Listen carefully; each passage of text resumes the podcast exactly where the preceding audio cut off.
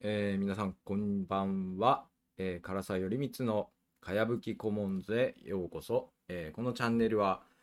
えー新潟県にあるかやぶき屋根の古民家を拠点に、えーコミュニティ作りに取り組む私唐沢がですね、えーローカルでコミュニティ作りに取り組む人々の、えー様子や、えーまたそこに取り組む人々の、ね、お話などを紹介していく、えーチャンネルです。はい。えー今年2024年も始まって4日です。今日からおそらく仕事始めだった人も多いんじゃないでしょうか。えー私も、あのー長岡のまちづくりの、えー NPO の方がですね、今日から仕事をスタートで、え行ってまいりました。で、え私、あの、仕事まで行くのにですね、何分だ？まあ、1時間近くですね、移動を、えーしてるんですけれども、えーこのタイミングでいろいろ、あのこの放送プラットフォーム、しらすの中で配信されているですね、えー番組などを、えー視聴しながら車移動して、あ、視聴というかですね、音を聞きながらですね、あの車を運転してるんですけれども、まあ、今回は、えー年末に放送があった言論の、えー完全中堅チャンネルでの、えー年越し雑談放送で、まあ、すごい刺激を受けたエピソードがありましてですね、まあ、話したいなと思ってたんですけれども、えー子供を寝かしつけて、まあ、明日ちょっと放送する時間が取れなさそうだったので、えーまあ、話を受けてですね、えー早いうちに何かこう自分の中で、えー回答というかですね、コメント出したいなと思って、えー放送を急遽することに、えーしました。で、タイトルが資本主義への抵抗は金にならないことをやること。まあ、という話を受けて、ということで、えーローカルコミュニティでの、えー実践とともにという、あの、感じでですね、えーまあ、資本主義へ抵抗しようとするためには、まあ、お金にならないことをこうやることが必要だっていう話がその番組の中で出ててですね、まあ、それについて、えー思ったことでしたりとかを話していきたいと思います。はい。で、えーっとですね、えー、もともとの発端というか、あの、大元はですね、えー2013年の、えー大晦日から元旦の、えー早朝まで言論完全中堅チャンネルで放送されていた年越し雑談、えー、東博樹抱負を語るさようなら2023年こんにちは昭和99年の中で放送されていたものです。あ、こんばんは。QPP さんありがとうございます。えー今日裏番組めっちゃ強いっすよということで。裏番組めっちゃ強いんですか？まあなんか、あんまり考えずに見ましたけれども。あ、小浜さんと、えー清水さんですね。清水さんが本編330円か。安いですね。清水さんの話がそれで聞けるんであれば確かに、えーいいですね。はい。えーあでこの年越し雑談放送東でですね、あのー東さんがこうずっと乱入というかですね、あのーまあ今日大晦日というか新年だし、えっと人が来てくれたら一緒にこう登壇で喋ろうよということで一般の人たちもいいよということで言ってたんですけど、まあ、なかなか人が来ず朝あの知らずでもチャンネル持ってる建築家の朝子さんが出たりあと、えー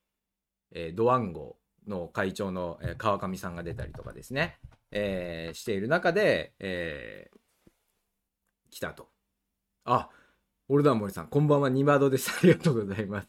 あそして QPP さん、清水さんのこの時間めっちゃ珍しいし、えー小浜さんもコミュニティ話で盛り上がっております。私もコミュニティの話をしていきたいと思うんですけど、そっか、小浜さんやってたんですね。はい。すごい子供を寝かしつけをしててですね、どんな話してんのか分からず、あの、ちょっと私も寝落ちしかけてたんですけど、いや、やるぞということで気合で起きてきたのでですね、まあ、まあ、あんまり頭が働いてないかもしれないんですけれども、頑張っていきます。えーで、あの、放送時間も4、5時間超えたあたりからですね、まあ、4時間ぐらいから若い人が1人来て、その後はこう、だんだんだんだん、こう、会場に若者たちが乱入、いわゆる突して番組がすごい盛り上がっていったっていうのを、えー年末年始の放送でやってましたね。で、その中で、えー5時間50分過ぎぐらいから5時間50分過ぎってね11時からスタートした番組の5時間50分過ぎなんでもう朝の4時ぐらいなんじゃないですかねはいから展開されていた、まあ、資本主義今本当に完全に世界が資本主義に埋め尽くされている中で、えー、どのようにあのー、抵抗をしていけばいいのかという、まあ、お話をしてたと。えー、いうのですね。あ、小浜さんが、あ、ホルダンモリさんから、小浜さんまた唐沢さんのことに言及してもらってて、ありがたすぎますね。やばい、もう、小浜さんにね、ちゃんとこうご挨拶というか、本当に直接お話を伺いしたいですね。ありがたい話です。アキューピーピーさんまだ凸見れ、まで見れてないということで、長いですからね。うん。なかなかに長い。私も見るのが大変だったんですけれども、えー、まあその、突された中でですね資本主義の抵抗の話でまああの言論の若手のあの上えっと大学院生の上田さん上田さんかな？かな？なんかこう資本主義に抵抗するみたいな話を聞かれた時にまあ東さんが言ってたのが、まあ、まさにこの凸が来てるこの場自体がすごいじゃないかと。であのこの場はまあなんていうのかな？うん。要は一般の人も入ってきて、まあ、ある種文化祭みたいなことができたと。で、文化祭、昔文化祭をしていたような連中がですね、あ、学園祭か、学園祭をしていた奴らが今はもう仕事が忙しいからできないって言うんだと。で、だから、でも、まあ、東さんは自分は、一人でも学園祭をやるぞと言って今回やってみて、でもこうして、あのー、一般のね、若い人たちが、しかもみんな1990年代生まれでしたね。の人たちが来てくれてですね、ね、話してくれたと。こういう場ができたっていうことが、まあ、やはり資本主義の抵抗だろうと。で、それそれが資本主義の抵抗ってこういう形でしかないと思うんだよと。で、だからさ、だからつまりさ、結局、金にならないことをやるっていうことを、みんながちっちゃいところでいっぱいやっていくってことしかないんだよっていうような、えー、ことを、えー、語ってましてですね。金にならないことをこうやるっていうこと。で、この後ね、すぐ話は割と別の方向にも流れちゃったような気がしたんですけども、やっぱりね、この金にならないことをやるっていうことをみんながちっちゃいところでいっぱいやっていくってことしかないんだよっていう言葉にはね、もう本当に痺れるなというか、いや、まさにそうだよなというふうに思って、まあ、これについて喋りたいどうしてもと思って今日、まあ、番組を立てたわけです。はい。で、あの、金儲けをしない何かコミュニティみたいなのが大事だっていうのは、まあ、東さん一緒にされるのが嫌かもしれないですけれども、まあ、斉藤浩平さんも言ってると。よいしょ。さすがアズマンですっていうことで、QPP さんが言ってますけれども、あのこの記事、レオン、前もね、この番組では一回、あの、リンクだけさ終わり際に貼って、そしてな多分うまく終わあの、途中で切れるっていうですね、あの、かやぶきコモンズらしい終わり方をしたわけですけれども、えー、斉藤浩平さん、あの、人申請の資本論で一躍、えー、名声を手にした彼が、まあ、このレオンの記事の中で言ってるのが、まあ、親あのアイデンティティクライシスに直面してるおじさんたちは、まあ、顧問の自治に関わることで、えー、自分の自己肯定感を、まあ、得られるんじゃないかということですね。でその中で、えー、お金儲けを目的としない集まりを探すこと仲間と山に登ったり農業を手伝ったりどうしても見つからなければ子供と遊ぶのだってありこうした行動が私たちの視野を広げてくれるみたいな、まあ、とにかく、えー、今の社会の中ではえー、っと